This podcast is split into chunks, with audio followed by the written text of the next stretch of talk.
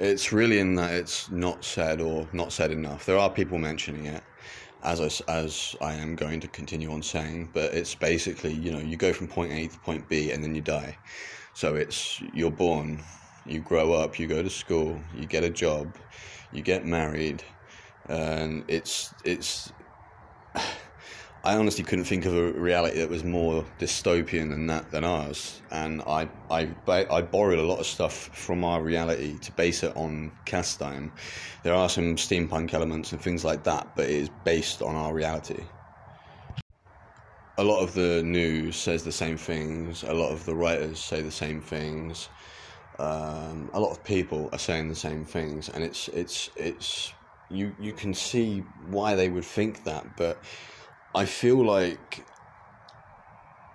news, adverts, things like that, we're, we're brainwashed from the get go, from our inception, from our birth, to think a certain way, to believe a certain way. And the only way to change that is really to do something with that. And I figured I'll use fiction. So, from a young age, we're taught to make money, and it's sad kind of funny, but yeah, is there a per- is there a point to a person beyond their income? Is there a point to a person at all? And that's what I wanted to explore in this reality. Like I used the fact that the empire values things and not people, and I kind of see that in our society. We value things, we don't value people, and there are very few people with concern for others.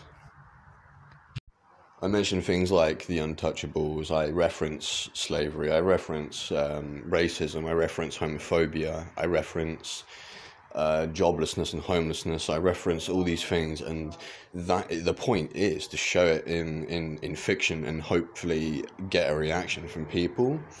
Um, that is the point. If only I was a better writer, eh?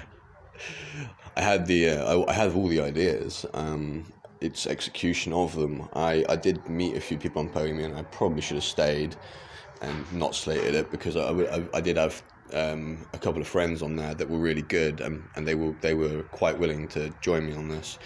But um, it looks like I'll be building the world on my own now. Um, yeah. Oh, and uh, of course, I reference equality for women with the uh, matriarchy as well.